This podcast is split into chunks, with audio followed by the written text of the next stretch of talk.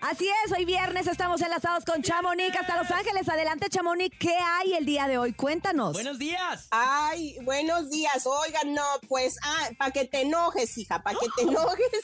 Urias, pues porque si no, ¿qué Natanael Cano, Uh. Natanael. Natanael Cano dio unas declaraciones y le dijeron, oye, pues tú qué, como que aportas a la juventud, ¿verdad? Le Ajá. echaron el sablazo y él dice, la verdad, yo ya estoy cansado del sistema viejo que tienen los padres, los educadores y todo este mundo nuevo. Y le dicen, ¿pero por qué? Dice, porque yo ya no estoy de acuerdo que los papás estén como educando a los hijos para ser empleados en vez de dueños.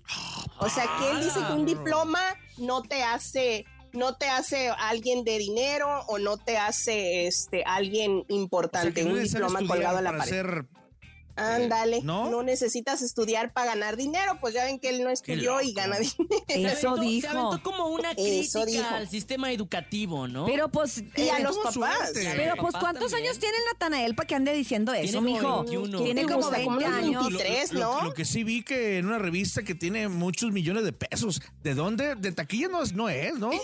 Quién sabe, pero Pues sí, él está dijo, lleno, dejen- sí le va bien. Ah, Dejen, dejen de educar, En la dejen de en educar a lo digital tal vez sí, pero... Mira, en la chaviza, la neta es que el Natanael Cano sí jala, ¿eh? Y te voy a decir algo, a y mucha jala- de mi edad jala. No, a la- a- mi hijo, el- eh, mi hijo el grande escucha a Natanael Cano Sí, sí y dice jala. su cómo de dónde y yo de dónde lo sacaste si aquí en la casa no se escucha, pues en la escuela, entonces pues sí tiene un Exacto. punto. Hay una, hay una generación de, de- de chavos y de diferentes niveles socioeconómicos Los corridos que les gusta los corridos, Natanael, todo lo Y bélico, todo eso, ¿no? sí. Sobre todo como está- está muy fuerte. De los corridos tumbados que es. Es más, yo los conozco primero por los chavos, por mis hijos, que por otro lado. Después Tiene- Exacto, después pues y después lo todos. toco yo. Tiene 21 años el Natanael Cano. Ah, 21, 21 ¿ves? años Fíjate, es más chico que mi hija. Ya pues sé. aquí él dijo tal cual, dejen de educar a sus hijos para un mundo que no existe, para ser empleados. Ah, un diploma bueno. colgado en la pared no sirve. Y los estudios no significan que va a tener un mundo diferente. Lo que me imagino que trata de decir es que si, si tú no fuiste un niño de dieces, ¿verdad? De puros dieces, eso Sí, no quiere pues sí. decir Que vas a fracasar que vas en a la vida. fracasar o viceversa. Si eres a lo mejor un, un estudiante promedio de 7, 8 y a lo mejor eres, eres el más exitoso de tu generación, Exacto. eso sí se lo te- tiene razón, ¿no? puede Por una Le parte. entendemos, Pero, pero pues tampoco bueno. ni modo que digamos que, ay, vamos a educarlos con los corridos de Natanael. Pues tampoco, ¿verdad? Tampoco Entonces, es como que aporten mucho a la educación. entonces pues mejor sí síganle en la escuela, muchachitos. Síganse quemando las pestañas. Exacto. Oigan, y pues les cuento que las hermanas de, del fallecido Octavio Ocaña Ajá. dicen que quieren hacer una bioserie del actor, pero muchos dicen pues como que qué va a contar.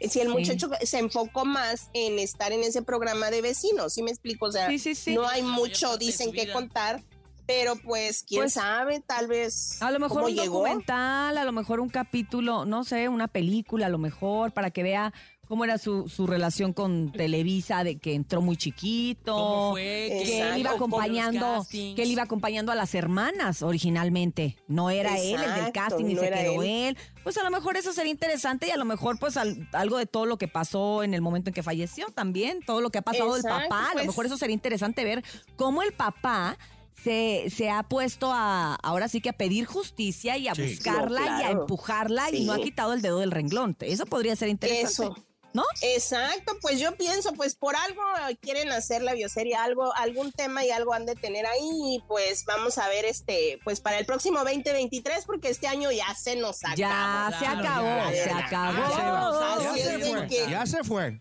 Ya se fue. Oigan, y ya por último les cuento que Juan Gabriel, bueno, la página de Juan Gabriel y el hijo de Juan Gabriel ya sacó a relucir cuáles son los duetos que vienen, más bien las canciones que vienen. Ajá. Y pues fíjense que está bueno porque viene dueto con Anaí, ya lo escuchamos, Ajá. con Gloria Trevi, Pepe Aguilar, Órale. Ana Paola, El Mola Ferte.